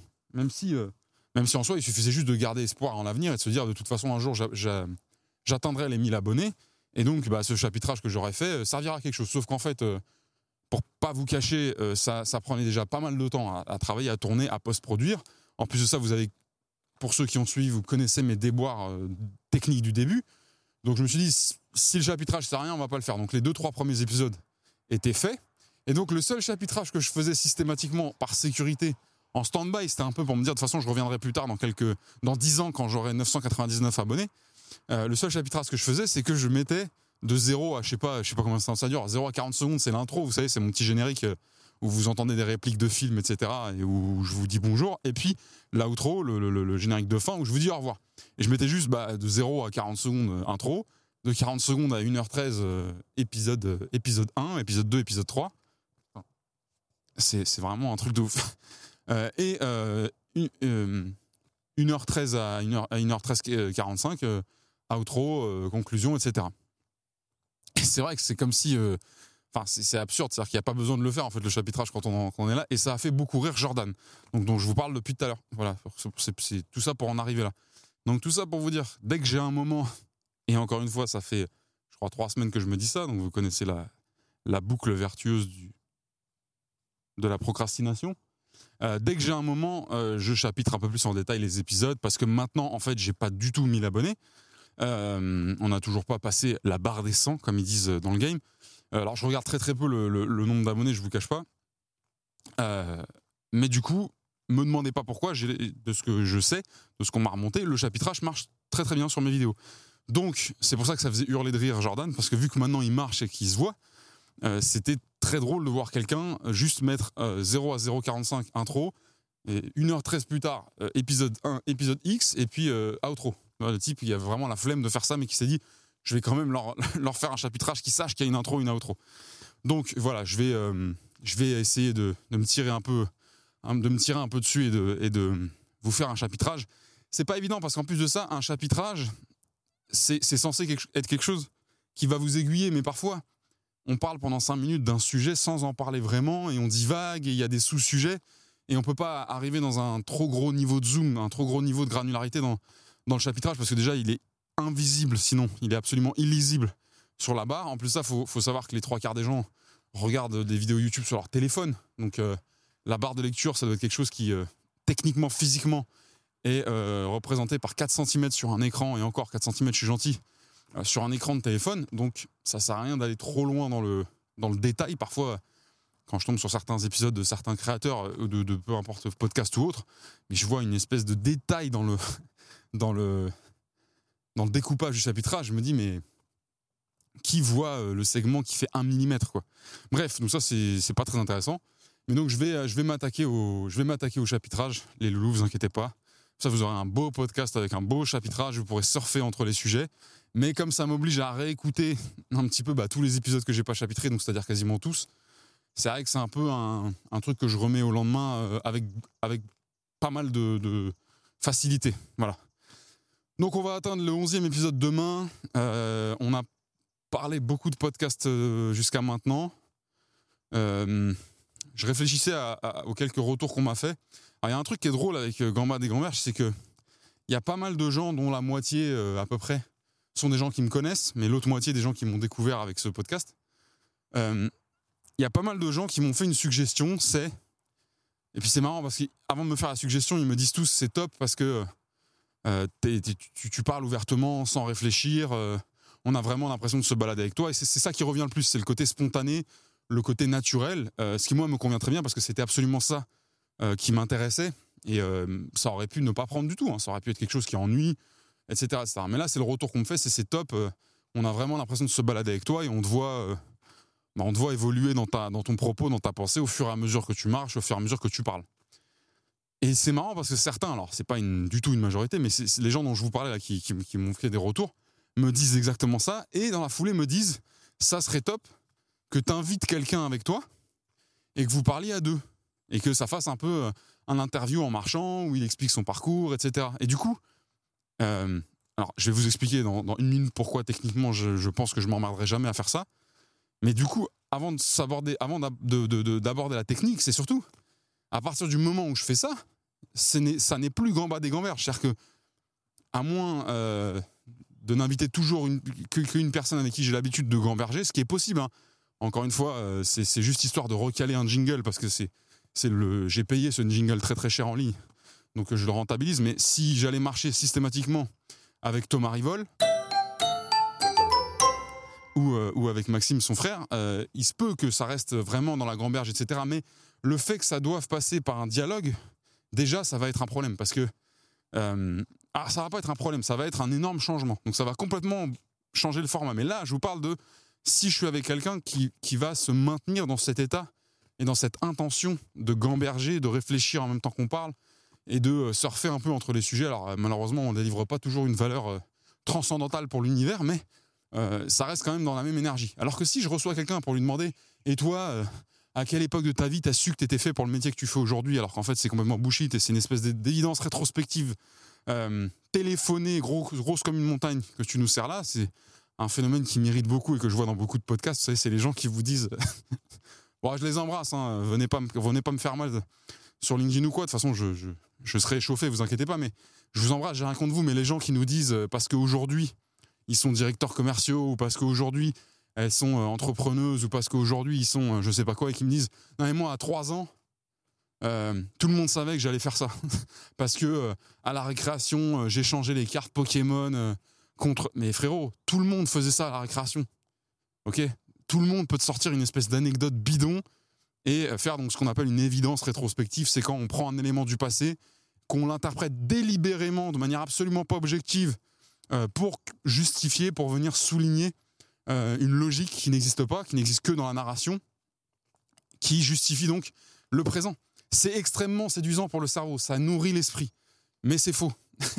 c'est euh, d'ailleurs ce qui donne, euh, ce qui donne euh, naissance à beaucoup de légendes et beaucoup de, beaucoup de, de- de- théories et de légendes urbaines. Mais ouais, les, les gens qui sont vendeurs aujourd'hui à 35 ans, alors qu'il y a, il y, a, il y a 6 ans, ils étaient en cabinet de conseil, mais aujourd'hui, ils sont dans un podcast de vente et qui vous disent Mais moi, de toute façon, à 6 ans, mon père m'a offert euh, une licence HubSpot parce que euh, il a vu qu'à la récréation, j'avais échangé mon Mars contre un sandwich triangle euh, le jour de la classe de nature. Eh les amis, détendez-vous, ok? Après, attention, le problème de tout ça, c'est qu'il existe une infime minorité de gens pour qui il y a vraiment eu des traces, il y a vraiment eu des leviers, des signaux euh, très très tôt dans l'enfance. Alors peut-être pas à 3 ans, les gars, détendez-vous peut-être un petit peu. Mais ces gens-là, c'est 0,001% de la population et en général, ils n'en parlent même pas. Et, pourquoi ils n'en parlent même pas? C'est parce que souvent, ces gens-là n'en sont même pas conscients. C'est plutôt leur famille et leur entourage. Le jour où ils auront percé, le jour où M6 viendra faire un portrait euh, en interviewant leur maman, etc., que là, la maman dira Ah, mais de toute façon, euh, Régis, euh, depuis qu'il a deux ans, moi, je sais qu'il va être cosmonaute. Vous voyez, ce genre de choses-là. Après, attention, moi, je connais dans mon entourage des gens, par exemple, une famille que j'aime énormément, qui est, qui est proche de ma famille en Bretagne, euh, qui, a, qui a plusieurs enfants, mais dont un des enfants euh, qui sont grands maintenant, ils ont mon âge, hein, euh, est pilote de ligne. Euh, de ce que la famille raconte, et c'est unanime pour tous les gens qui ont connu l'un des fils qui, qui, dont, dont- je vous parle, qui est pilote de ligne, depuis qu'il est môme, mais limite à peine à l'âge de, de- de parler, il veut être pilote. Il veut en tout cas être dans un avion. Et puis ça s'est formulé par être pilote, et puis ça s'est formulé par être pilote de ligne. Et il a travaillé, mais comme un acharné, et apparemment ça a été laborieux au début, et il a fini par rentrer pilote sur Air France, si je dis pas de bêtises. Et là, oui, lui, il peut dire euh, depuis tout petit. Mais bref, je, divague, mais si vous avez compris, c'est les fameux, euh, les fameux gars qui ont, qui ont tout réussi parce que depuis qu'ils ont trois ans et demi, euh, ils ont la vision. Allez. Évidemment. Il y a même des gens qui remettent en question, si vous voulez, euh, pour vous donner un ordre d'idée d'à quel point c'est ridicule de faire ça, il y a même des gens qui remettent en question à juste titre, y compris des biographes et des vrais, euh, des gens qui font du vrai travail d'étude, de- de- d'étudier des, des itinéraires de certains grands CEO, qui vont remettre en question euh, la prédestination, la prédestinée euh, de, certains géants, comme par exemple Elon Musk, euh, dont j'écoutais une partie de la biographie il n'y a pas longtemps, qui apparemment, alors qu'il a été un entrepreneur qui s'est beaucoup cherché, qui a été très très peu validé au début, malgré le fait qu'il ait quand même fait des moves assez brillants assez tôt dans sa carrière, mais avec une personnalité extrêmement bizarre, enfin en tout cas extrêmement décalée, et qui un jour a atterri dans le business des fusées, pour ceux qui ne sont pas au courant, avec la société qui s'appelle SpaceX, euh, qui à un moment donné dans sa vie, de ce que, de ce que nous expliquent certains biographes, etc., va commencer à dire qu'il a toujours voulu, que ça a toujours été son objectif, d'envoyer euh, l'humanité euh, sur une, seconde planète un jour pour la sauver, parce que c'est la, parce que c'est comme ça que ça doit se passer, parce que etc. Alors peut-être que c'est vrai, mais dans ce que ont l'air de dire les gens qui étudient la question, c'était absolument pas euh, sur la table quand il était euh, chez PayPal, etc., même un petit peu après. Et le jour où il a commencé à avoir une vraie grosse traction avec son business de fusée, là, ça a commencé à devenir un peu un moulin à, un moulin évidence rétrospective en disant j'ai toujours voulu faire ça euh, et à essayer de trouver des éléments dans sa vie antérieure, dans sa vie passée plutôt, pas antérieure, euh, qui justifient sa trajectoire actuelle. Mais on peut pas en vouloir aux gens de faire ça. C'est la recherche de cohérence, la recherche de, de, moi j'appelle ça du, gainage. euh, comment je t'avais dit quoi l'autre jour? Du- gain, pas du gainage biographique, mais du gainage historique. Enfin, en gros, on essaye de, vraiment contracter le plus possible tous les faits pour qu'ils soient alignés, qu'ils fassent un bloc et que ce bloc dans la longueur soit euh, extrêmement solide, donc gainé, euh, plutôt que bah, quelqu'un qui a fait j'ai été à gauche, j'ai été à droite, il n'y a aucun rapport entre les deux, je savais absolument pas ce que je voulais faire. Quand j'ai fait ça, je savais même pas pourquoi je l'ai fait, etc., etc. C'est vrai que ça impressionne moins sur l'histoire.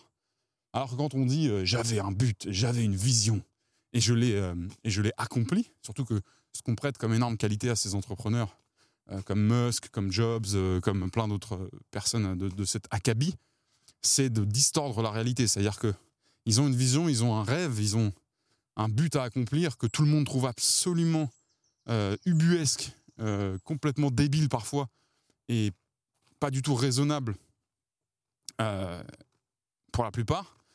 Mais au, fil des années, au fil des innovations, au fil des persuasions, au fil du progrès technique, finissent par distordre la réalité, enfin finissent par donner vie à la réalité dont ils parlent depuis si longtemps, mais qui à l'époque dont ils ont à laquelle ils ont commencé à en parler semblait absolument euh, bullshit, enfin semblait complètement euh, invraisemblable. Et donc on dit qu'ils distordent la réalité parce que eux ils ont cette vision, par exemple à année zéro, ils voient déjà.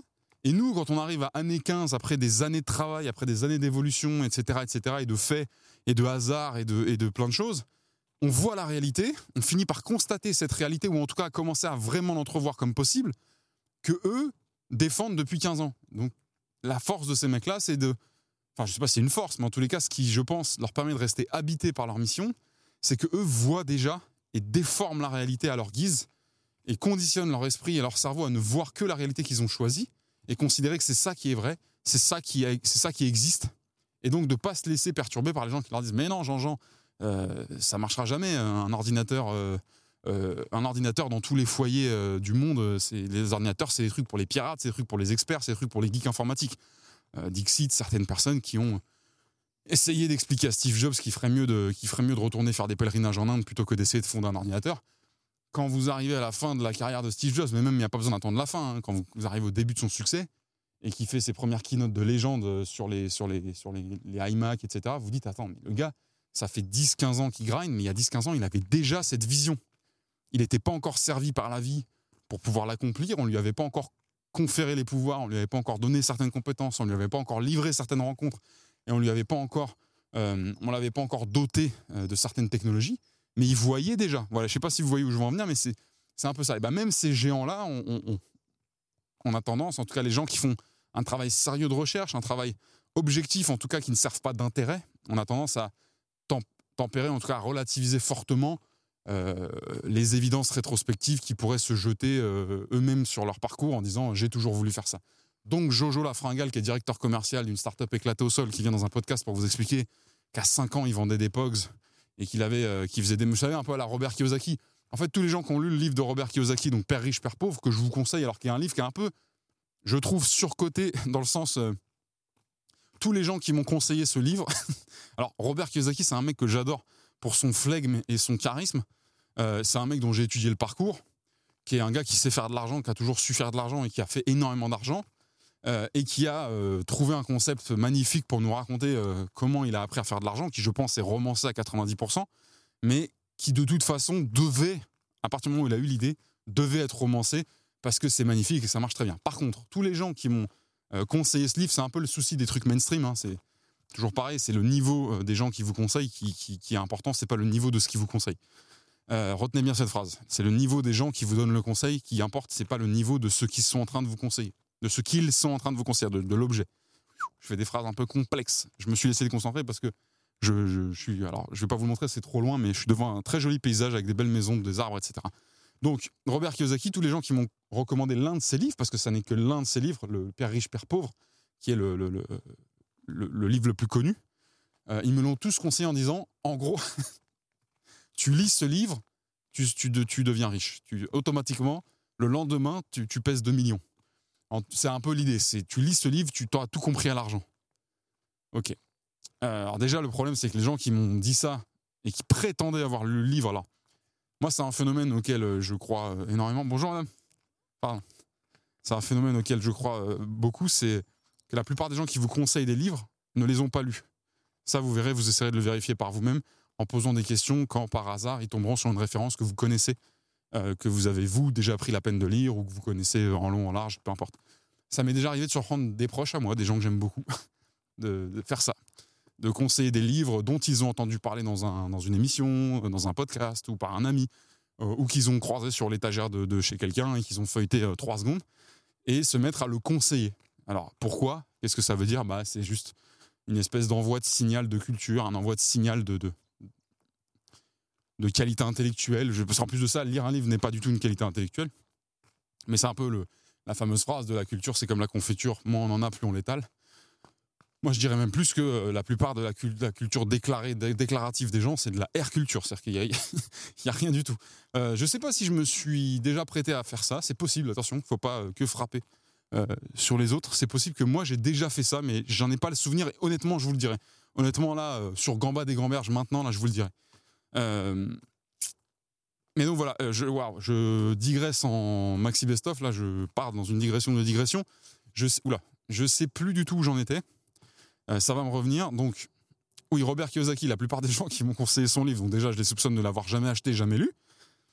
Ok Mais c'est surtout cette espèce d'unanimité, cette espèce de radicalité dans le conseil qui est, de toute façon, tu lis ça, c'est bon, ta vie, elle est réglée, frérot, tu deviens, tu deviens rentier, homme d'affaires brillant, etc. Ok, super. bah, écoutez, qu'est-ce que j'ai fait quand on me l'a conseillé pour la première fois Je devais avoir, je sais pas, 19 ans, 20 ans. Euh, bah, je suis allé l'acheter, du coup. Je me le suis procuré. Alors, juste pour vous dire, c'est un des livres les plus moches que j'ai jamais vu de ma vie. ça, ça me- pardon, je suis fatigué, mais ça me. Alors là, je tombe sur un panneau, les gars. Je sais pas qui a trouvé ce nom, mais je trouve ça assez génial. Je reviens sur Robert, vous inquiétez pas. Je suis à un panneau qui s'appelle, je sais pas si vous le voyez, la Drève des morts. Voilà. Alors, je sais pas ce qu'est une drève. Je vais aller me renseigner. Euh, Mettez-moi des commentaires en folie pour m'expliquer ce qu'est une drève. Mais là, je suis à la Drève des morts. Voilà. Je sais pas ce que ça veut dire. Je sais pas ce qui m'attend. Euh, je sais pas si je fais bien de me travailler dans ces bois-là sans, mon fusil. Mais euh, à tout moment, je me fais attaquer par un lapin. Donc, Robert Kiyosaki, donc, dont je me procure le livre dans les années 2010, 2000, ouais, truc par là. Donc, il y a un des livres les plus laids que j'ai jamais vu de ma vie, avec une espèce de couverture immonde, qui en plus, je crois, n'a jamais été reprise, malgré les rééditions, enfin reprise, revue, je veux dire, euh, où on voit sa tête. Alors ça, c'est pas le problème trop qu'on voit sa tête, mais c'est une police dégueulasse, l'harmonie des couleurs va pas du tout. Euh, on est dans le cauchemar de Steve Jobs. C'est-à-dire Steve Jobs qui, pour l'anecdote, euh, était amoureux du, design, de l'esthétisme, mais surtout de la calligraphie. Et de le- Alors quand je dis calligraphie, c'est pas nécessairement la calligraphie manuelle dans, le sens de l'art de la calligraphie, puisqu'il y a des artistes calligraphes magnifiques. Euh, J'ai eu la chance d'ailleurs pour l'anecdote, de, grâce à, ma, mère qui avait un ami, euh, d'en côtoyer un euh, durant mon enfance, s'appelait Jean-Jacques Grand, qui était un peintre calligraphe, et c'était extrêmement impressionnant de voir. la calligraphie en, termes d'art, c'est extrêmement impressionnant à voir être exécuté. C'est magnifique à observer quand on est en face d'un artiste qui résonne en nous et dont les œuvres nous parlent et nous touchent, mais à voir être exécuté, c'est euh, incroyable. C'est vraiment euh, un des trucs les plus. On a l'impression de. c'est comme quand vous regardez un maître kung-fu de 90 ans euh, qui s'entraîne depuis 70 ans à, faire un seul mouvement.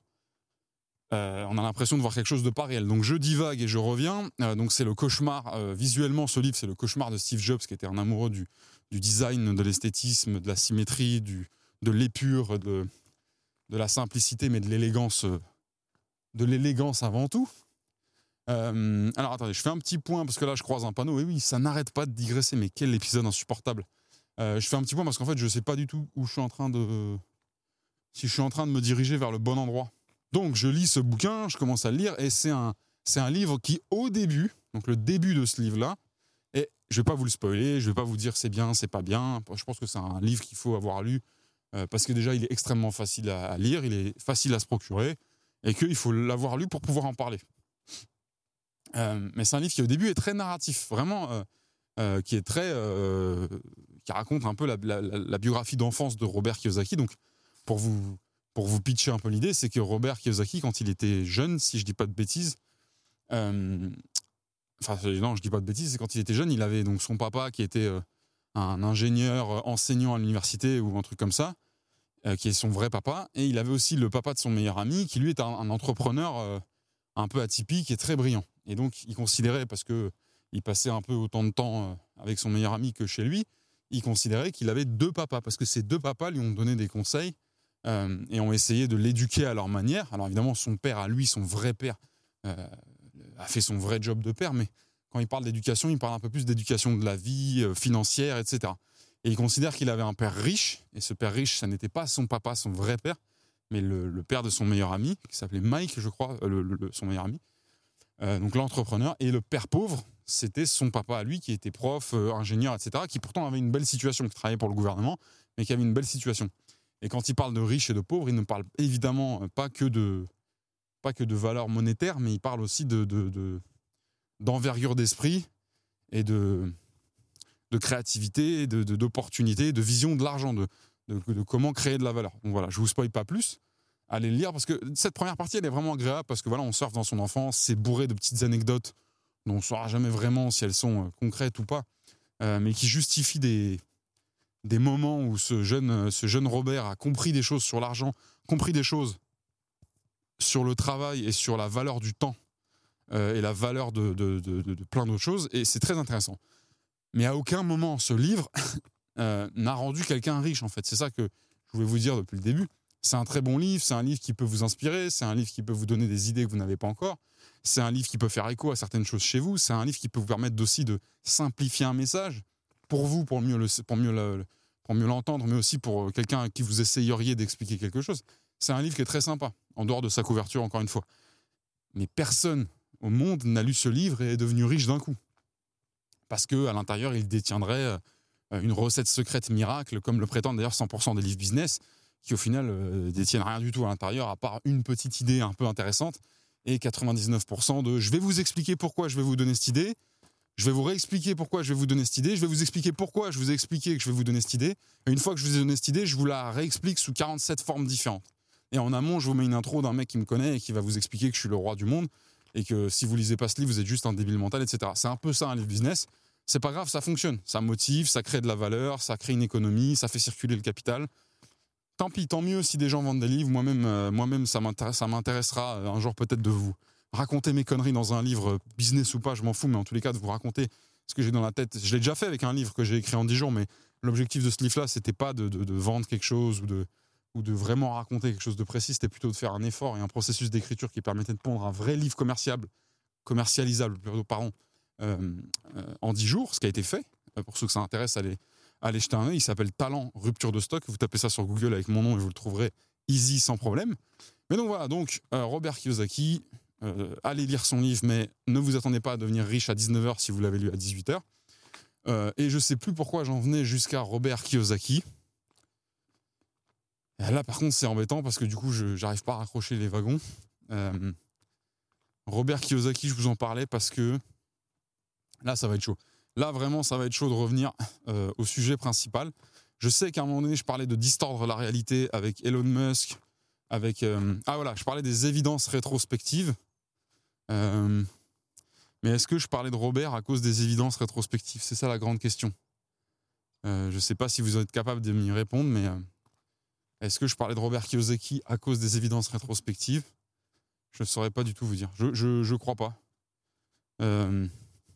Euh, écoutez, je suis désolé, il faut s'avouer vaincu des fois. Ça va peut-être me revenir euh, euh, juste après ou alors pile quand je vais décider d'arrêter de tourner ce podcast. Et là, ce sera le pire, mais c'est comme ça la vie. donc du coup, je, suis désolé, je ne saurais pas revenir sur ce que j'étais en train de vous dire. je sais que dans, dans le groupe de gens qui me regardent, il y en a que ça fait rire. Je suis littéralement persuadé qu'il y en a que ça amuse.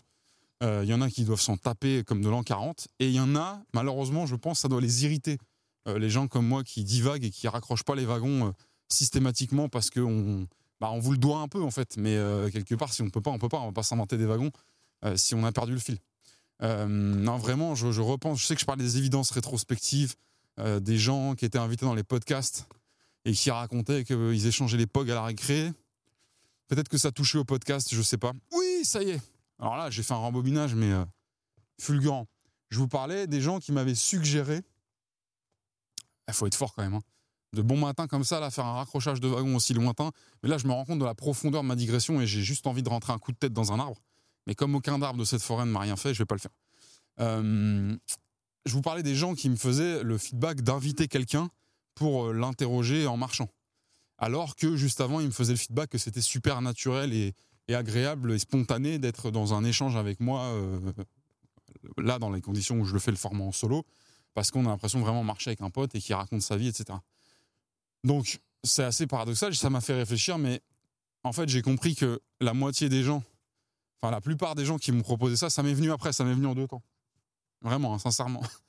Les gens qui m'ont suggéré ça, à part quelques-uns qui sont des frérots à moi, qui, qui m'ont juste recommandé des choses, les gens qui m'ont suggéré ça, en fait, ils me suggéraient de les inviter eux. Et je sais pas trop pourquoi j'ai pas percuté sur le moment, parce que j'étais un peu dans le dans d'autres dans, dans, choses et que j'ai pas mal bossé, et puis surtout que j'étais à la reconnaissance de me faire un feedback, ouais, super, merci, machin. Mais je pense que la plupart des gens qui m'ont suggéré ça euh, m'ont suggéré de les inviter eux sans me le dire directement. Parce que tous ceux qui l'ont fait, euh, c'était possible et logique de, le faire, de, les inviter. C'est-à-dire qu'il n'y a personne qui m'a suggéré ça, à part, comme je vous dis, des, des, des, des potes, des gens qui vraiment me connaissent. Euh, qui habitent au Groenland. La plupart, c'est des gens qui pourraient très bien demain être le premier invité de ce pseudo, euh, euh, cette pseudo évolution de format où j'arrête de j'arrête de gambader tout seul et de gamberger. Et en fait, je viens, je mets un des deux micros sur la gueule d'un invité. J'essaye tant bien que mal de cadrer les deux en même temps, ce qui, je pense, sera strictement impossible à faire de manière carrée. C'est pour ça que je vous disais, on reviendra potentiellement sur la technique parce qu'en fait, ça va être un merdier pas possible. et voilà, donc je, peut-être que c'est une fausse théorie, mais je suis à peu près certain que les gens qui m'ont fait ce feedback euh, me l'ont fait dans le but que je me dise euh, ah ouais carrément c'est une bonne idée bah vas-y viens toi et on le fait tous les deux et euh, ce qui pourrait être super en fait hein. il n'y a pas de il faut pas il faut pas c'est pas du tout un négatif ce que je dis mais c'est pas déjà c'est pas du tout une envie que j'ai non pas que j'aime pas être à plusieurs dans un format de podcast bien au contraire j'ai d'ailleurs j'éprouve d'ailleurs beaucoup de plaisir quand quand j'ai l'occasion quand j'ai l'occasion d'accompagner des certains des, certains des, des, gens avec qui je suis sur des podcasts, euh, que ce soit moi qui les reçoive ou que ce soit moi qui sois reçu. Et d'ailleurs, j'ai d'autres euh, d'autres projets pour cette année euh, où j'aimerais beaucoup bah, recevoir des gens dans un autre format qui a rien à voir et qui est pas du tout en train de gamberger et de gambader dans une forêt avec un, foutu, micro et un foutu stabilisateur à la main. Mais tout ça pour vous dire que non, le gambade des gamberges restera cette petite bulle d'intimité forestière. Enfin, forestière, ça c'est si j'ai toujours accès à des forêts. Euh, cette petite bulle et cette petite, euh, ce petit espace de divagation et ce petit, euh, cette petite tatami de digression pour l'instant qui tient tous les week-ends. non pas parce que voilà encore une fois hein, c'est pas non moi je partage pas avec avec mes copains mais c'est plutôt je vois pas trop la valeur ajoutée même si évidemment elle est évidente la valeur ajoutée c'est de faire venir quelqu'un qui va avoir des choses à dire etc mais je crois assez peu en la stimulation euh, que ça peut générer chez moi d'être à deux en étant celui qui gère la technique, en sachant que c'est déjà un, merdier euh, sévère de gérer la technique pour un, et là de gérer la technique pour deux. Et puis il faudrait forcément que ce soit intéressant pour justifier le déplacement et la présence de la deuxième personne, donc il faudrait quand même vachement porter euh, le sujet sur un échange qui va expliquer à ma communauté, si j'ose dire, mais en tout cas aux gens qui me font l'honneur et le plaisir de me suivre, bah, qui est cette personne, etc., etc. Et encore une fois, je suis très à l'aise avec ça dans d'autres formats de podcast. C'est même quelque chose euh, que j'adore et que, j'essaye de prendre plaisir et, à, apprendre à toujours faire mieux. Mais là, dans cet environnement, non. je ne vais pas vous répéter pendant 20 minutes pourquoi c'est pas quelque chose qui va se faire. Euh, peut-être un jour. En fait, j'ai déjà testé, hein, pour vous dire tout de suite, euh, de se filmer en binôme, pas en ayant l'intention de le faire pour Gamba des Grands-Mères, c'était un petit peu avant, mais c'est un merdier pas possible. En fait, c'est soit euh, on baisse la qualité, on prend juste un smartphone avec la vision selfie, on voit dans l'écran ce qu'on filme, mais comme je vous explique, c'est compliqué. Et puis surtout, il y, a, le côté double micro et il y a le côté cadrage. En fait, ton job, c'est plus de juste tenir. Vous le voyez bien, des fois, le stabilisateur, il part en couille, on ne voit plus. je fais pas très attention. Mais c'est parce que je, vois à peu près que quand je le tiens d'une certaine manière, tant que moi, je vois les lentilles de la caméra, c'est que normalement, la caméra, elle me voit. grosso modo, pour faire simple. Si là, faut envisager l'angle qui capte les deux gars, donc de toute façon déjà, il va falloir, on est deux, donc il va falloir prendre du, prendre du, prendre de l'angle, euh, reculer un petit peu. Moi, je vous dis déjà, je suis à, la limite des tendinites à chaque fois que je tourne un épisode, mais c'est, je me fais souffrir pour vous, ça me fait plaisir. donc voilà, donc ce sera pas le cas. Désolé à tous ceux qui m'ont fait cette recommandation. Alors, je vous parle pas de 50 personnes, hein. mais c'est vrai qu'après, j'ai percuté, je me suis dit peut-être que c'était une manière de me dire. En fait, il y en a un qui m'a dit très concrètement le jour où tu fais ça avec des gens en binôme, appelle-moi avec plaisir, je viens, etc. Et c'est lui, en fait, qui m'a fait percuter après les autres, que les autres avaient peut-être un peu la même intention. Mais donc voilà, je sais pas, je sais pas trop quoi en penser, je sais pas trop euh, ce que vous vous en pensez. Peut-être que ça, ça a aucun intérêt, mais euh, j'espère que je fais pas une erreur grave qui va vous trucider le cœur et, et, vous faire me quitter, mais de, vous annoncer que je serai toujours dans ce format seul face à votre gueule. Mais c'est la réalité. Je pense qu'on a, a pas mal euh, tourné. Je vais essayer. euh, de toute façon, j'ai pas le choix. C'est même pas un vrai, euh, une vraie décision. Je vais pas vous, vous arnaquer, mais je vais essayer de, de, de pas trop dépasser l'heure de podcast à partir de maintenant dans les, dans les précédents épisodes, sauf celui du domaine d'Ablon. Euh, mais c'était pour encore une fois bah, des raisons d'organisation. J'ai pas pu tourner très longtemps. Euh, mais je, je, je, je sais pas. J'ai le sentiment que dans les épisodes où je vais vraiment loin dans le timing, je dépasse l'heure et demie.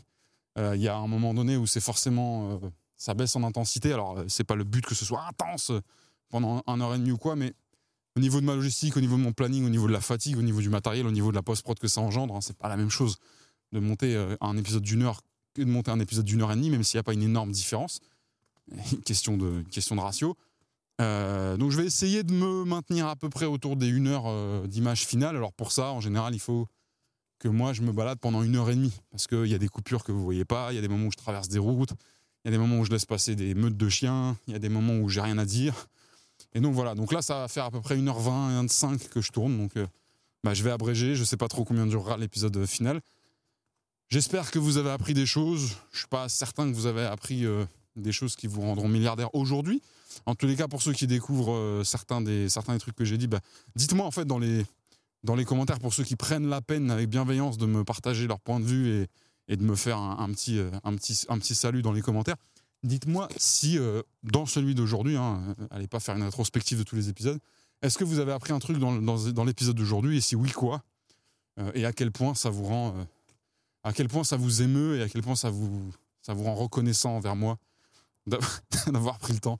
Euh, voilà, écoutez, ça m'a fait plaisir de vous parler, je suis content, on a eu beau temps. Cette forêt est très cool, j'ai aucune idée de où je me trouve par rapport à où je me suis garé, mais ça va être sympa, il va falloir que je retrouve ma caisse et que j'aille bosser. Euh, demain, j'essaierai de vous parler un petit peu plus de ce que je suis venu faire ici à Lille, donc euh, former des, des futurs soldats des BizDev. Pourquoi, pourquoi venir spécifiquement sur ce sujet-là? C'est parce que bah, les choses sont en train de, bouger de mon côté. J'ai structuré un petit peu plus euh, mon business, euh, le business que je tiens en France, donc d'accompagnement et de formation, d'accompagnement stratégique des entreprises et de formation en entreprise ou à l'extérieur, euh, des business développeurs et des sales. Voilà, vous, de toute façon, pour ceux qui me suivent un petit peu sur LinkedIn, vous voyez bien que j'intensifie, un petit peu ma présence. Alors moi, mon objectif, c'est pas du tout le, enfin, ça doit se voir, je pense, mais c'est pas du tout le reach, le, le côté contenu, le côté influence sur LinkedIn. Euh, j'ai la chance d'avoir une belle petite commu, euh, enfin commu, j'ai une belle petite équipe sur LinkedIn, je suis très content.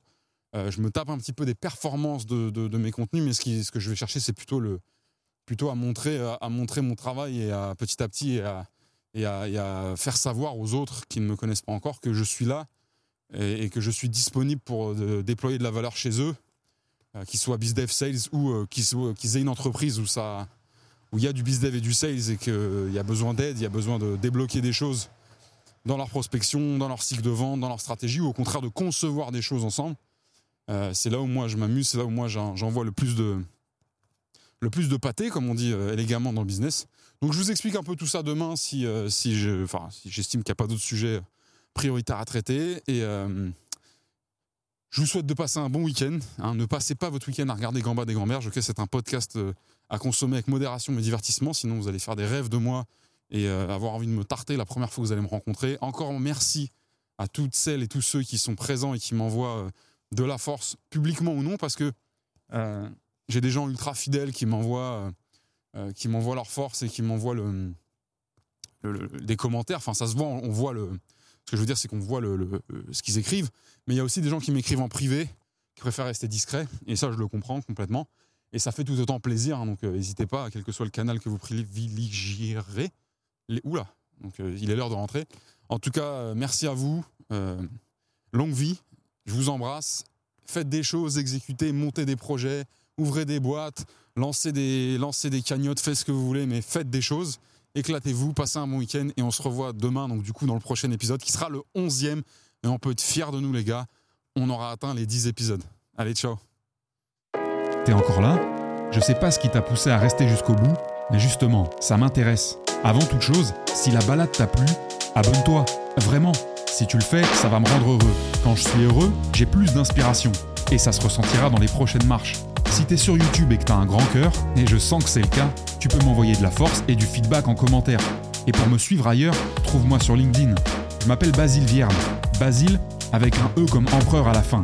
Et Vierne, ça s'écrit V comme Viagra, I comme imbroglio, E comme essuie-glace défectueux, R comme rien ne sert de courir, il faut partir à point, N comme narcotrafiquant, et enfin E comme encore merci et à très vite pour un prochain épisode. Bise. Mais alors à qui parle-t-il à la fin? Hmm, À lui-même, paraît-il. Eh bien, on marche vraiment sur la tête, cher ami. Et si vous me dites en parlant, je vous en colle une.